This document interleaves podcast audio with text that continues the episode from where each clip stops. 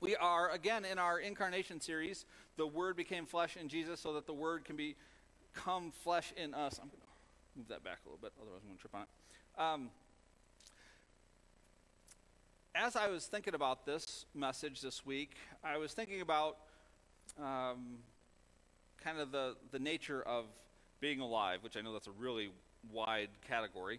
Um, but I was thinking about how I learned about myself and the, the, my shortcomings and my strengths, like my weaknesses and my strengths. And uh, I realized a long time ago uh, that I could never work in sales. You ever have that moment where you just like suddenly realize something about yourself, and you're like, "This defines me."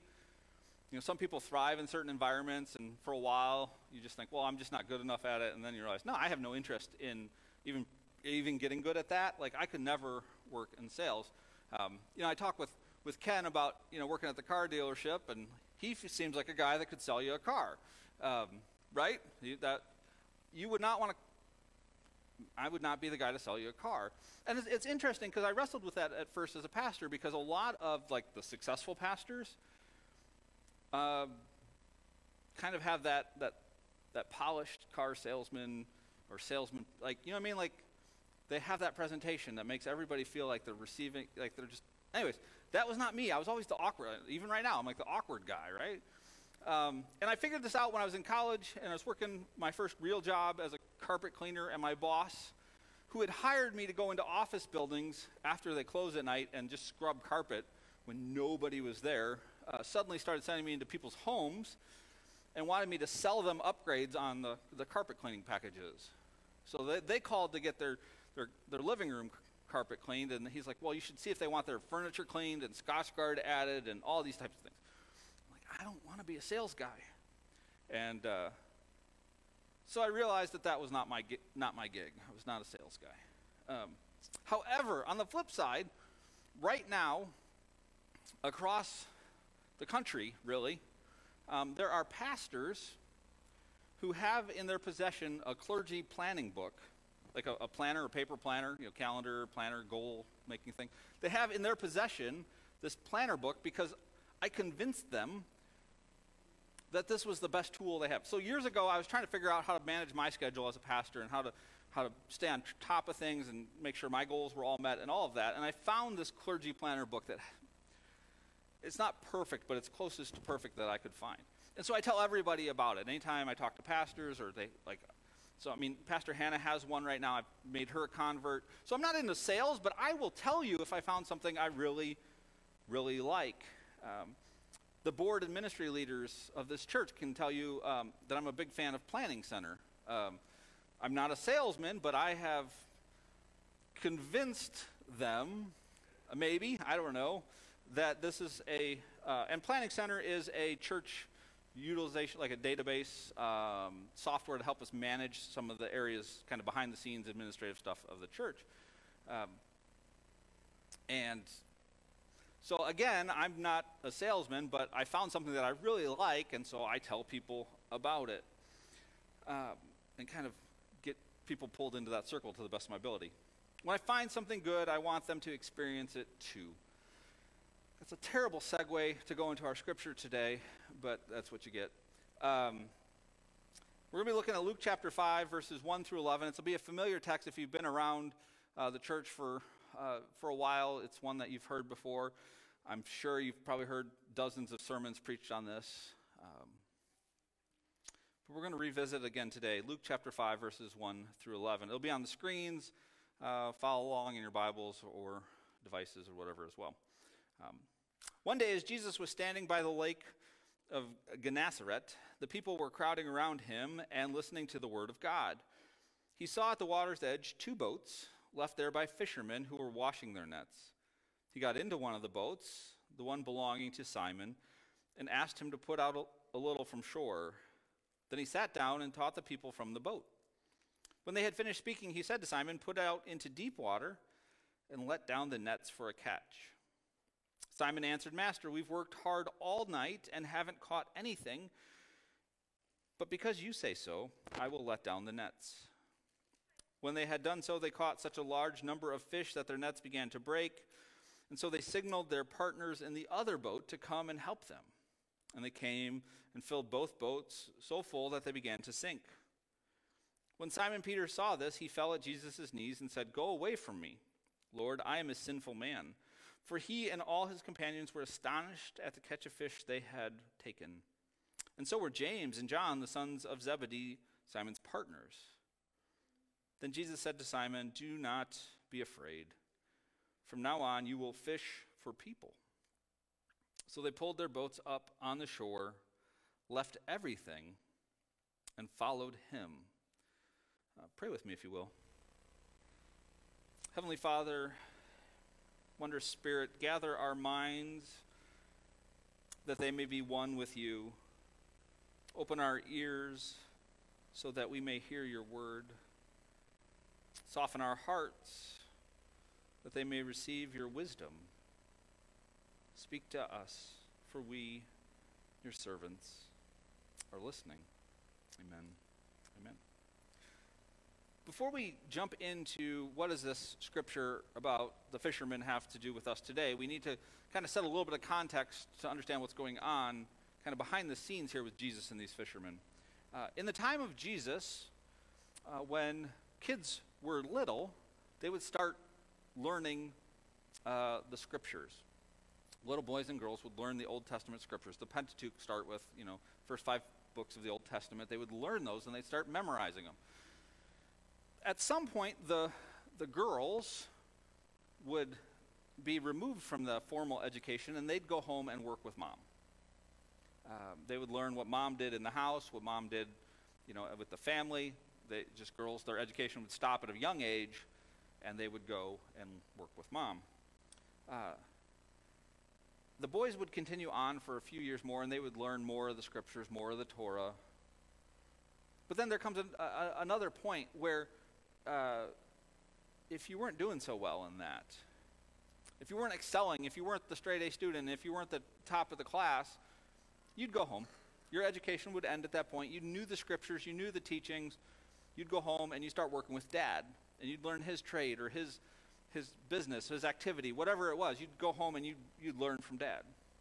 And a remnant would remain and continue this formal education. And then a few years would go by, and if you were the top of that group, like the top 1% of your class, like you were the valedictorian, a rabbi might come by, their teacher or, or whatever, a leader in the synagogue, might come by and say, I want you to be my disciple. I want you to follow me. Not to sit in the classroom and learn to know what I know, but to follow me as I walk from place to place and, and encounter people and learn to do the things that I do. It's an apprenticeship, it's an internship. You're going to learn to become like the rabbi. The goal was not to know what the rabbi knew, but it was to do what the rabbi did. All right, and so if you weren't this disciple, if you weren't this rabbi, at some point somebody came to you or your family and said, you're not quite cut out for this education stuff. You're not quite good enough to be the religious elite in this day. At some point, you heard the conversation go home and get a job and get to work. And so when Jesus encounters these fishermen, obviously at some point in their lives, they had been told that they didn't have what it takes to be a disciple. They weren't re- uh, religious elite enough, they didn't come from the right family, they didn't have the, the mental ability to memorize the, the scriptures or, or whatever. They just weren't cut out to be a disciple or to become a rabbi themselves someday. Not many were, so it's not a, a, a, harsh criticism, but when Jesus comes to him, comes to these fishermen and say, Come, follow me, you will be my disciples, he's saying something to them that they thought they would never hear. They received an invitation from Jesus that they thought they would never ever get. A rabbi came to me and said, Follow me. You see how Jesus, even from day one, was starting to kind of turn the religious world upside down. He wasn't kind of following the rules already from day one. And Jesus goes and he calls fishermen, he calls Andrew, Peter, James, and John, he calls a tax collector. Now, tax collectors, uh, they were people that lived in the Jewish communities but worked for the Roman Empire, the Roman government. Their job was to ex- extract wealth out of these neighborhoods, to extract wealth out of these villages, to, to take money from fishermen, per se, and get it into the hands of the empire. And they would take a cut along the ways. They were viewed as traitorous, treasonous against God's people. And Jesus called Matthew, uh, who was known as Levi in Luke, um, but he called a tax collector to be a disciple. Jesus called a zealot, Simon the zealot. Now, a zealot is like a, a underground terrorist type. He was a guy that was against the Roman government. He was against the empires that ruled Israel, and so the zealots would kind of work together to disrupt and attack. Sometimes it was violent attacks with weapons, sometimes it was just disruption in the community or disruption of official functions. But it was somebody that, like, it was more than just a protester, it was violent. It would be classified as, as maybe terrorism today. And Jesus calls Simon the zealot to be his disciple. Jesus then calls Judas, who the Gospel of John says Judas is a liar and a thief. That's really the only description we get. We don't know what his background was um, without speculating too much, but Jesus calls Judas. And we know how that turns out. And then he calls some random people that like we never learn what their background was. People like Philip, Bartholomew, Nathaniel, Thomas, uh, Thaddeus, Jude, right? He calls these people that they're just everyday, ordinary young men. And he says, You will be my disciples. Why would Jesus call these guys to follow him? Like, why these guys? And, and, and not only as individuals, like, uh, again, that's a great question. Like, why would he call Judas? Why would he call a, a tax collector? Why would he call fishermen? Like, they don't qualify to be disciples. They're not good enough. Like, why would he call them as individuals? But more importantly, the question I want to ask today is why would he call them together and think that this could work? Why would he put this, these weird mix of people together in one group? I mean, fishermen and tax collectors. The fishermen are out here working hard, trying to make money. They're, they're getting squeezed out by the Roman Empire, who's taking over fishing uh, industries, pushing out mom and pop owned fishing operations and, and, and converting them into operations of the empire. So you got these fishermen that are just trying to make a living. And tax collectors who are trying to extract money from these fishermen to work for the government. And Jesus said, Yeah, we're going to be in the same team. He puts them together. He takes tax collectors and zealots and put them together. Now, this is match meet gunpowder, right? Like, the people that are violently trying to overthrow the Roman government through subversive means with the people that have turned against their own people to work for the Roman government. And Jesus says, Yeah, we're going to put these two people together in a group. Or Judas and everybody else. Like, it just, I mean, the inclusion of Judas in this group is, is boggling to the mind at times. So, why would he not only call individuals that weren't good enough, but why would he call this group of individuals that obviously could not work together? Like, these are not people that are hanging out together. It's not an affinity group. They, they don't have the same hobbies, the same view of life. They're so radically different. And Jesus said, Yeah, you're all going to come together and be my disciples. Why would he do that? Well, for one reason, he wanted to demonstrate that the gospel was for everyone and not the religious elite. Right? The gospel was for everyone, not the religious elite. Now, when we say gospel, if you've been around the church or grew up in Christian culture, the gospel gets used as like this blanket statement. It gets used in a lot of different ways. Um, sometimes the gospel is presented as a formula. You take a verse out of here, a verse out of here, a verse out of here, and you take those three steps, and that's the gospel or something. But when the Bible talks about the gospel, it's talking about the announcement that Jesus is king and that Jesus is making the world new. That the world is going to be shaped by the authority of King Jesus. That, that he is king and ruler, and that the, that the things that he controls are going to be how he wants them to be. And that's good news because the way of Jesus, the way that he's shaping the world, is the way that God wanted the world to be from the beginning, right? So that's what's so great about the gospel. Jesus is Lord of all. Jesus is King. He's ruler of everything, and He is at work shaping things to be how He wants them to be. And so He demonstrates through this calling of strange combination of people that the, the gospel is for everyone. If the gospel was only for the priests that work in the temple, if the gospel of Jesus was only for those people that were pure and clean all the time, if the gospel was only for those that were the top 1% of their class, then it wasn't a very powerful gospel. Then the world would remain exactly the same. There'd be more outsiders than insiders. So that was one reason. He wanted to demonstrate just how far reaching that even tax collectors could be invited to live under the authority of Jesus. But he also wanted to demonstrate the depth of salvation and redemption. Because if this group can get along, if this group of all people can live together, can consider each other brothers in Christ, if they can love each other, die for each other, sacrifice for one another, then the gospel's power is super far reaching. He put this group of people together to be a witness. I mean, it's easy to get along when everybody thinks and does the exact same thing you do. So he's put this group together to demonstrate the depth of salvation and how strong reconciliation and redemption can be. He put this group together to demonstrate that the call on Israel and the covenant with God was for everyone.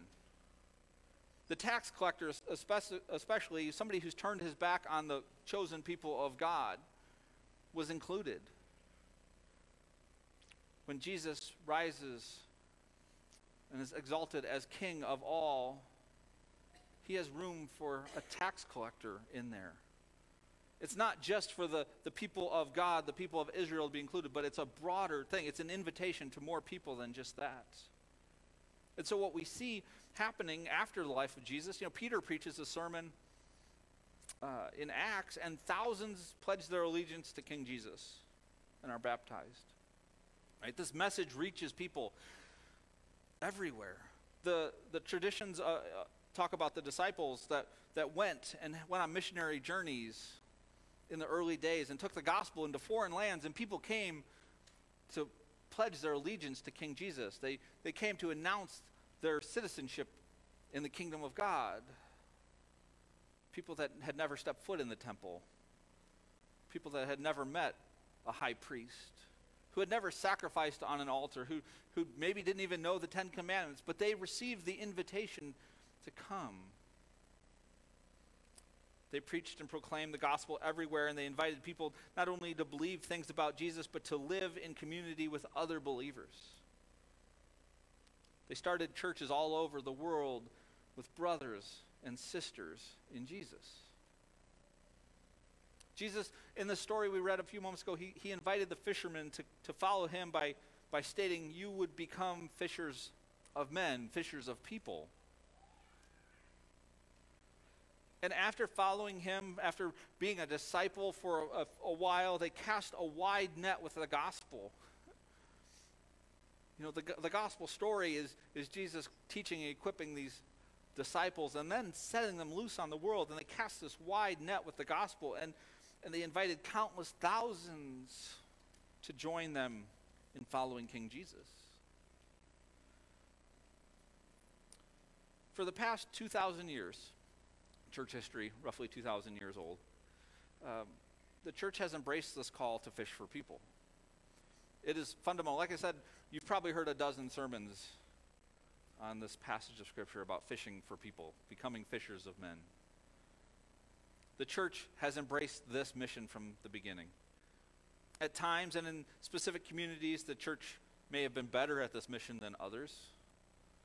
I mean, sometimes they went about it with with swords and armies, and that's not really the way to go about it. Sometimes they went about it trying to use power and governments and all that stuff, and that didn't quite work out so well either. So at times in church history, they may have worked better than others, but at the core of the entire 2,000 year church history was this idea that Jesus was calling followers to fish for people, right? This is a foundational thought to Christianity. It's always been one that moves outward from itself assumption has always been made that where the gospel is proclaimed, where the gospel is preached, there is an invitation to non Christians to become part of the community of faith. This is fundamental to what we believe as Christians. It's an invitational faith. It's, it it's, has an open door. We invite people in. And as we think of that background, I want us to take a look at this slide on our screen. I don't know if you guys have ever seen uh, this slide before, or if you can see it, I'll, I'll, I'll, explain a little bit at those in the back, which is everybody, because you all sit way far away. Um, on the uh, vertical axis, it starts at zero at the bottom and goes all the way up to 160 is the top number. And then across the bottom, uh, the horizontal axis starts in 2002 and it goes over to 2021. This is the weekly average attendance for Sunday morning worship at Battle Creek First Church over the last 20 years. That's our history of Sunday morning worship as a church over the last 20 years. And I'm not sharing this before we go any further. I'm not sharing this. There's no condemnation, there's no shame, there's no guilt. This is not to say that we're a bad church. That's not why I'm sharing this. You're not going to get a message from me today saying that you're not good enough, you're not doing enough, and somebody needs to come along and, you know, turn things around or something. That's not the point of this. And the point's not to even uh, present a doom and gloom message. I'm not trying to scare you this morning. But I do want us to see this is the 20 year worship history of Battle Creek First Church. In the year 2002, our Sunday morning average was 144 people. Uh, by 2008, it had dropped from 100 and, what did I say? 44 down to 85.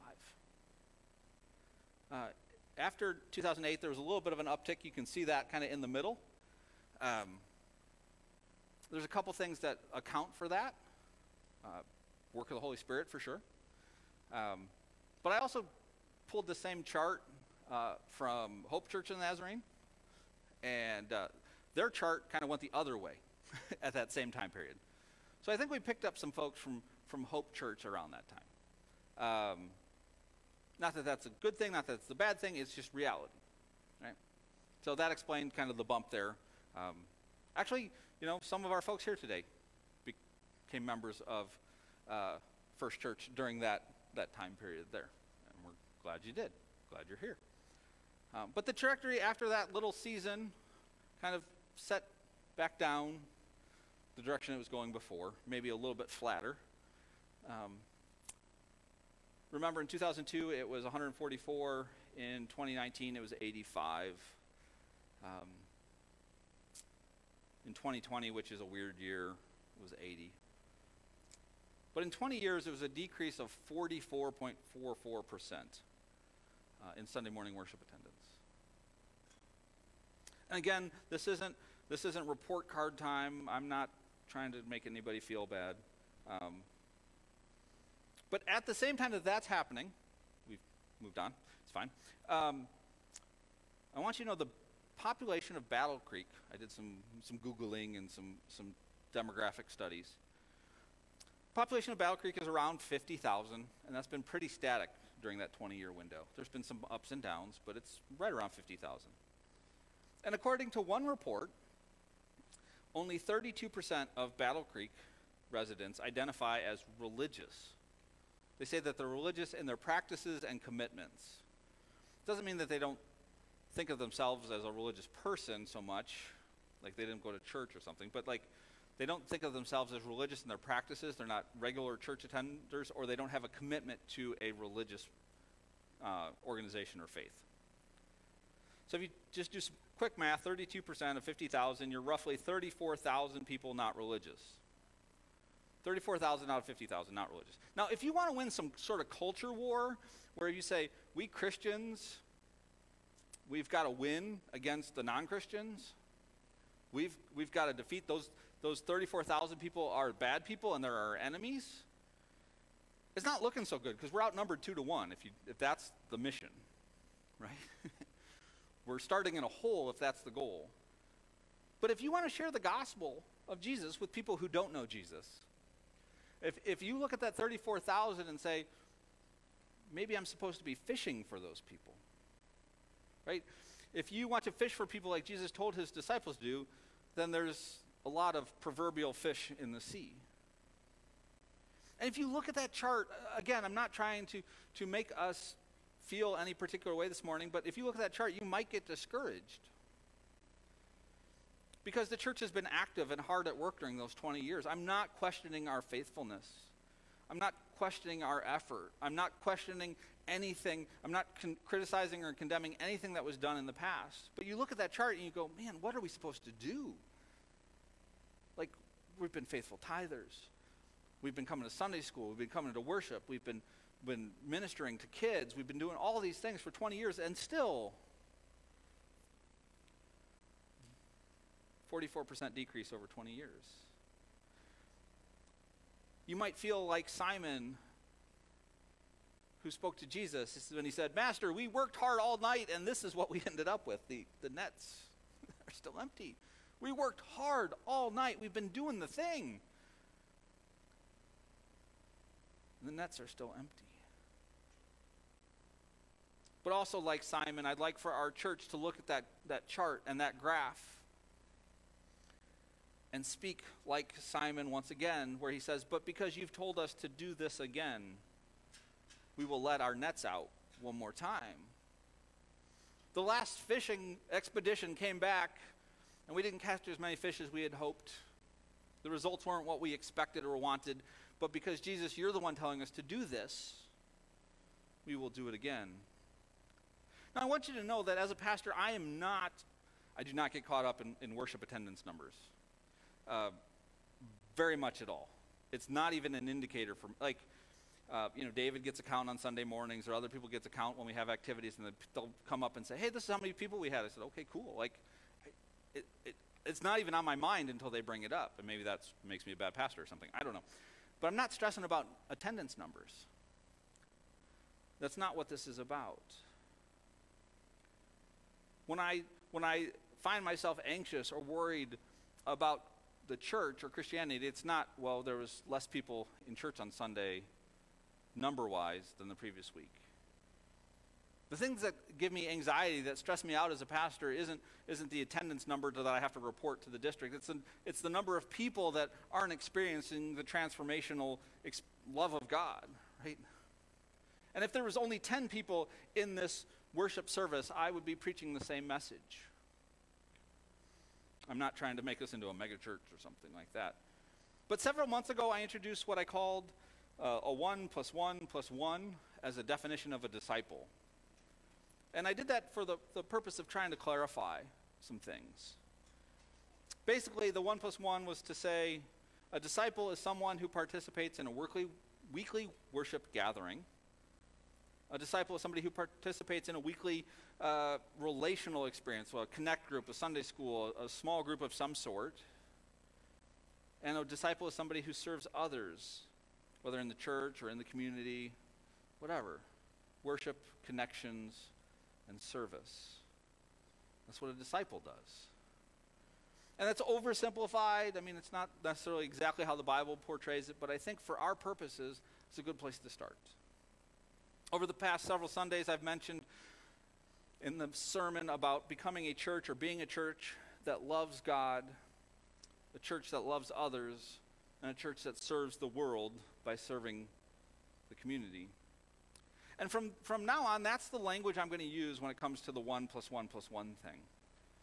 Um, the 1 plus 1 plus 1 is awkward. It's hard for me to say. It's clunky. People get confused by it. It's not a great message. Like, it wouldn't work well in marketing. Like, it's just not, it's not helpful. But I wanted to start with that because I wanted to clarify the ones were important. We don't expect you to be in 19 different Sunday school classes and small groups and prayer groups and everything. Like, if we're inviting somebody to be a disciple, you don't need to wear yourself into the ground trying to keep up with church activities.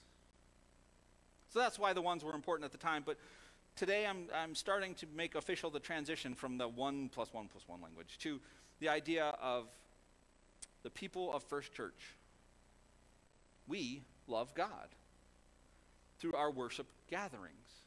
We gather today to, to, to worship God, to love God, to learn how to respond to God's love for us all the better.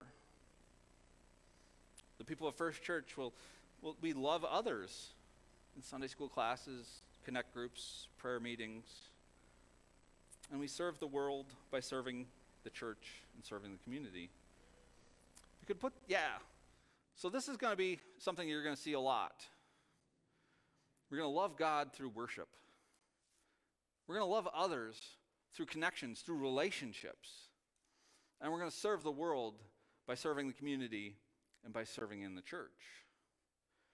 And because we love God, we love others, and work to serve the world, we embrace God's mission for us, right? Because, because of these things, we grab a hold of what God is calling us to be as a church to make disciples, right? That's the mission.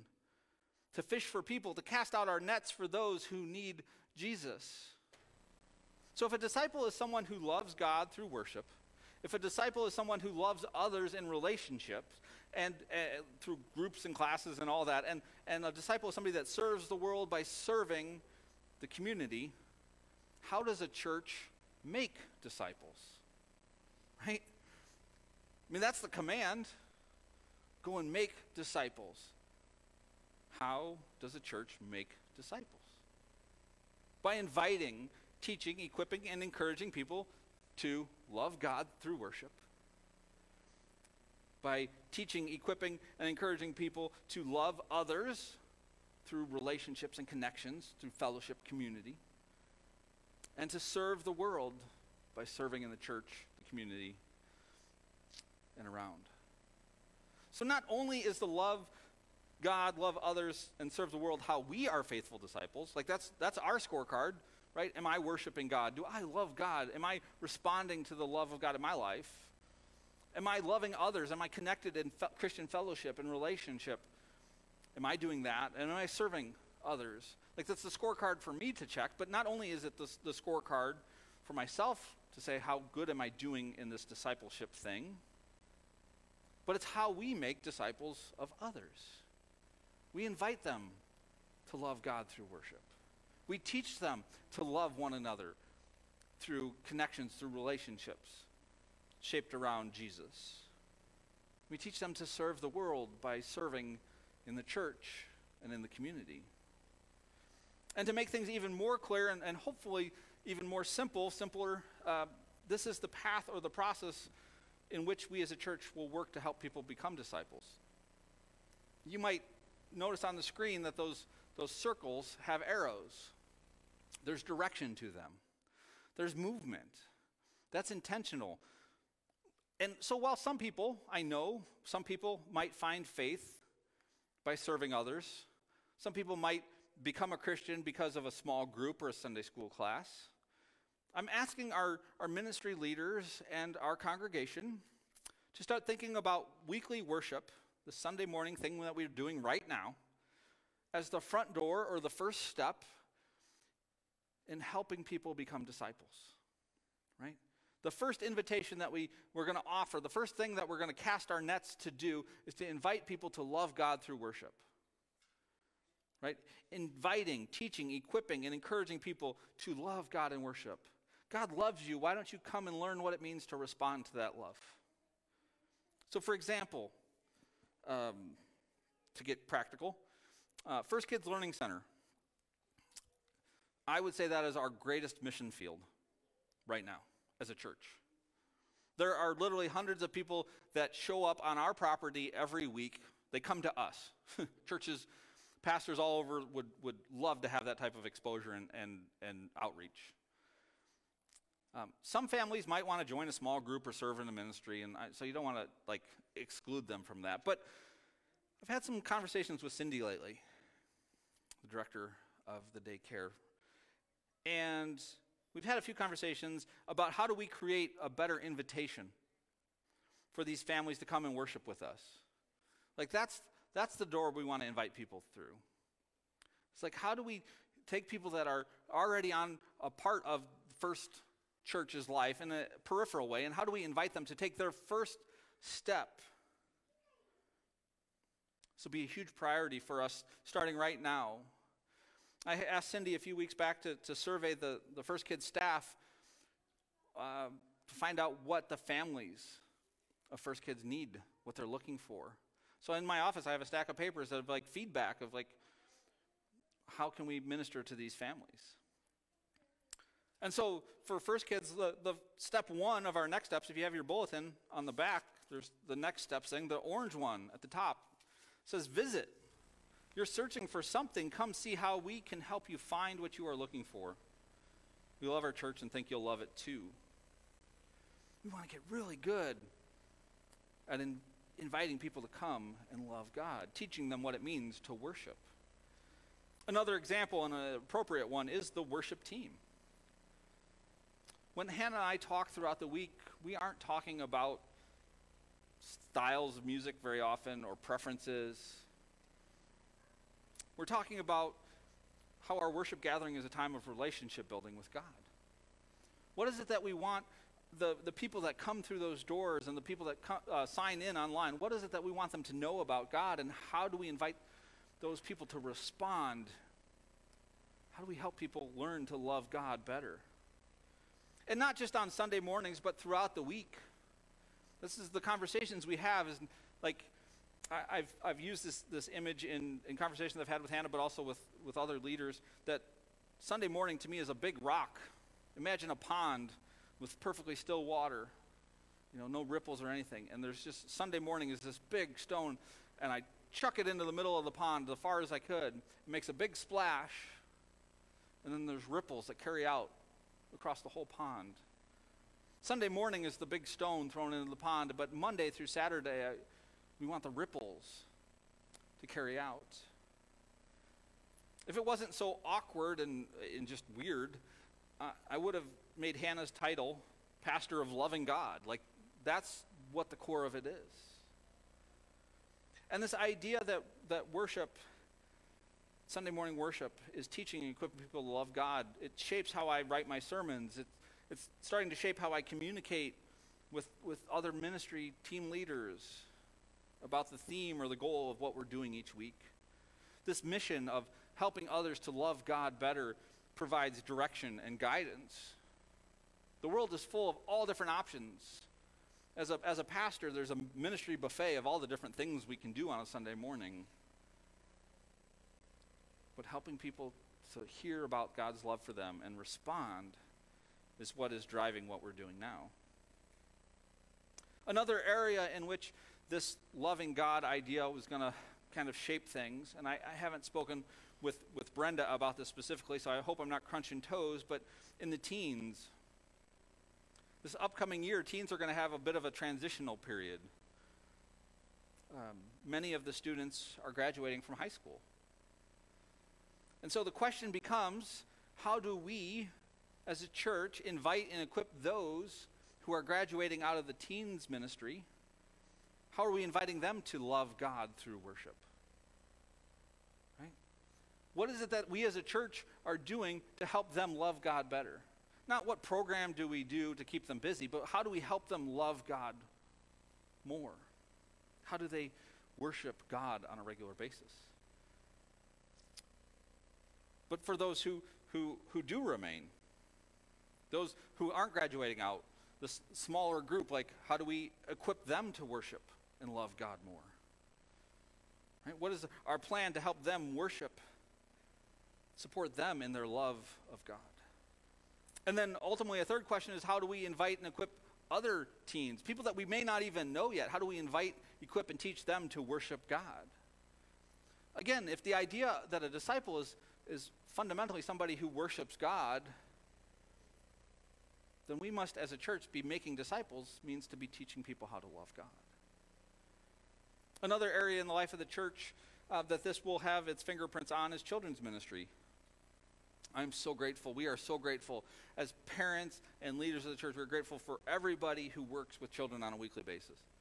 Um, it's not an easy ministry, it's a little bit awkward. Many of the children that are here are children of staff or volunteers, and so it's a weird dynamic um, because it's not as structured as maybe if a parent just showed up at service and picked their kid up when they were done or something like that. So we are grateful and thankful for each and every one of you that, that minister to our children but as a, as a children's ministry, I, I'd like for us to take this year to work to answer this question How do we invite children to love God in worship? And of course, age appropriate, I'm not expecting them to have like full blown worship services like, like what we're doing here or something like that. But the, the question is if we're making disciples of our children, how are we teaching them to love God? How are we teaching them to respond to the love that God has poured out for them? And that question should help us clarify how we make decisions moving forward in regards to activities and programs and events and curriculum and all that type of stuff. Like, how do we help children not just attend church, but become disciples? Where during the routine of weekly activities, where in our, in our calendar uh, do we invite and equip children to worship?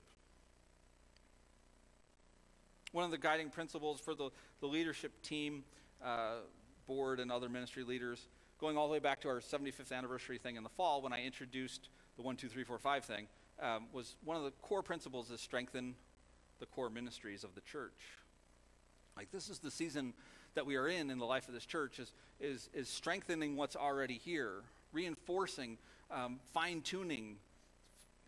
Before we, we run out and, and do a lot of new things, let us strengthen what is already here. And so the first thing I'm asking our church to focus on is inviting and equipping others to love God through worship. What we do on Sunday morning right here is probably the most important thing we do in the life of the church. You believe that? The Sunday morning worship gathering where we, we get together and we worship and, and we, we hear a word and we pray for one another and we, we give an offering. This is the most important thing in the life of the church. From there, we will equip and invite people to love others through connecting with others in small groups, Sunday school classes. And then from those small groups, Sunday school classes, will help people develop relationships with one another to build Christian fellowship, and then ultimately help them and invite them to serve in Christian service. But the first step is to invite. The first step is to, to, to connect with people that aren't here already. The mission that Jesus calls us to is too important to leave to chance or just ignore. Right? We can't assume that if we do a bunch of church activities, if we fill up our calendar with events, that people will automatically sort themselves into the right places. That people will that non Christians will just show up and know, oh, this is what I'm supposed to be doing. You know, maybe in, in years past, and decades past, that the church had a stronger influence on the shape of culture. Maybe that was something that happened. People show up, oh, I, I know what Sunday school is, or I know what worship is. But the people that we're trying to reach now don't have that background.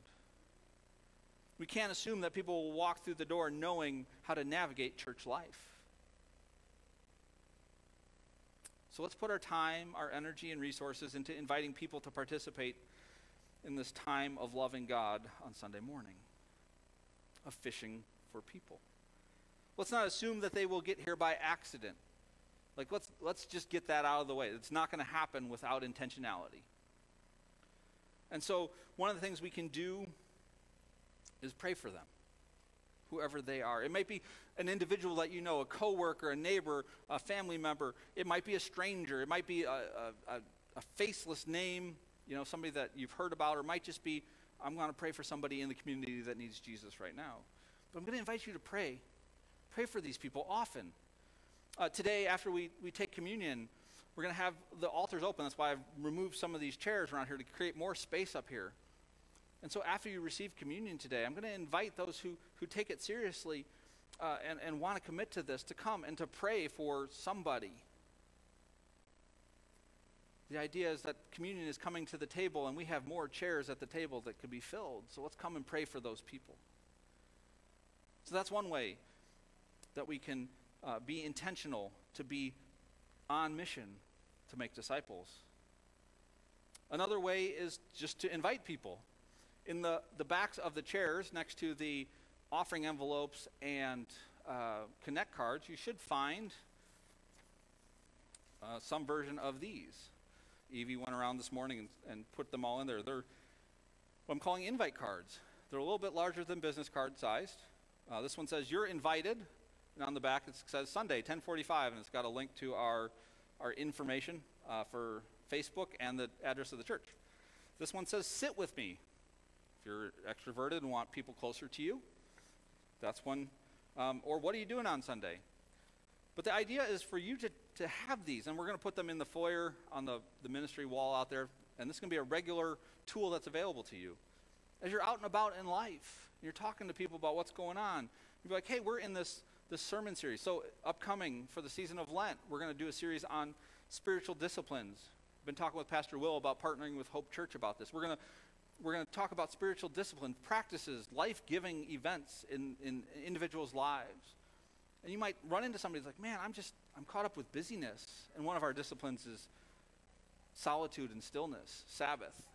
And so, hey, man, we're going to have a sermon about, about this. We're going to have a, a, a talk, a, a, a, time together, and, and look at what God wants for your life. Why don't you come with me on Sunday? Um, so that's what these invite cards are. They're not magic. There's nothing too special or, or um, crazy about them, but they could be a tool to put in somebody's hands to say, We want you to come. The first step to becoming a disciple is to learn who God is. The, uh, another thing we can do is to welcome them. When, when somebody is a, a visitor and comes through, whether uh, maybe online or in person, like let's go out of our way. If somebody showed up at your house, you'd be as hospitable as possible, unless it's like, you know, the, I don't know, somebody looking for money or something. I, a lot of different options. But anyways, if somebody came to your house and needed something, you would make them as welcome as possible. Um, so I said, welcome them. Another one is adopt them. Say that this is my this, these, this family, this, this, these people that came through the door. These are my people now. Um, I am going to make sure that they feel like they are not alone here. Right? It's it's more than just hey, it's so good to have you here, but it's like hey, like I'm going to navigate this with you. Pastor's up there, he's saying all this crazy stuff. Here's what it means. Or we, saw, we sung this song that said these words. Like, let me t- help you understand what that's about. Like, make it your personal mission to make them feel like they belong. And ultimately, the, the last thing uh, kind of in this list pray for them, invite them, welcome them, adopt them. Understand and embrace the mission of the church. Right? Because what I'm doing today, and I hope you, you understand this, is I'm not trying to put this on you as an individual. The, the chart with the, the, the graph that goes down to, to the right is not a condemnation, it's not a judgment, it's saying you haven't been doing your job. Jesus said, Go out in deep waters and let down your nets. Notice he didn't tell them to get their fishing poles with their hook and line. It's a large net that's being used to catch fish. It's not your job alone to make disciples. We do this together. This congregation is a net that God is using to fish for people. Because we love God, we love others, and we're called to serve. Let us invite and equip others to take their first step in faith. May we get used to saying, Come, visit, let us teach you how to love God in response to God's love for you. And so, what I want us to do, the challenge for us today, and it's, it's a, a slide, if we could throw the next slide up there. Um, this is the challenge for us today. Jesus invites us to live in such a way that others are introduced to Jesus as well. I'm not asking you to start a program to go knocking on doors, to stand on street corners with Bibles or signs. I'm not asking you to, to leave tracts in bathrooms at restaurants but to live a life in such a way that other people meet Jesus as we live, as individuals and as the church. Now is the time. Let's put out our nets and fish for people. Right? Jesus says, Go cast them out in deep waters. Simon says, We've been doing that and it hasn't uh, come up, but because you tell us, let's do it again. Now is the time. Let's fish for people.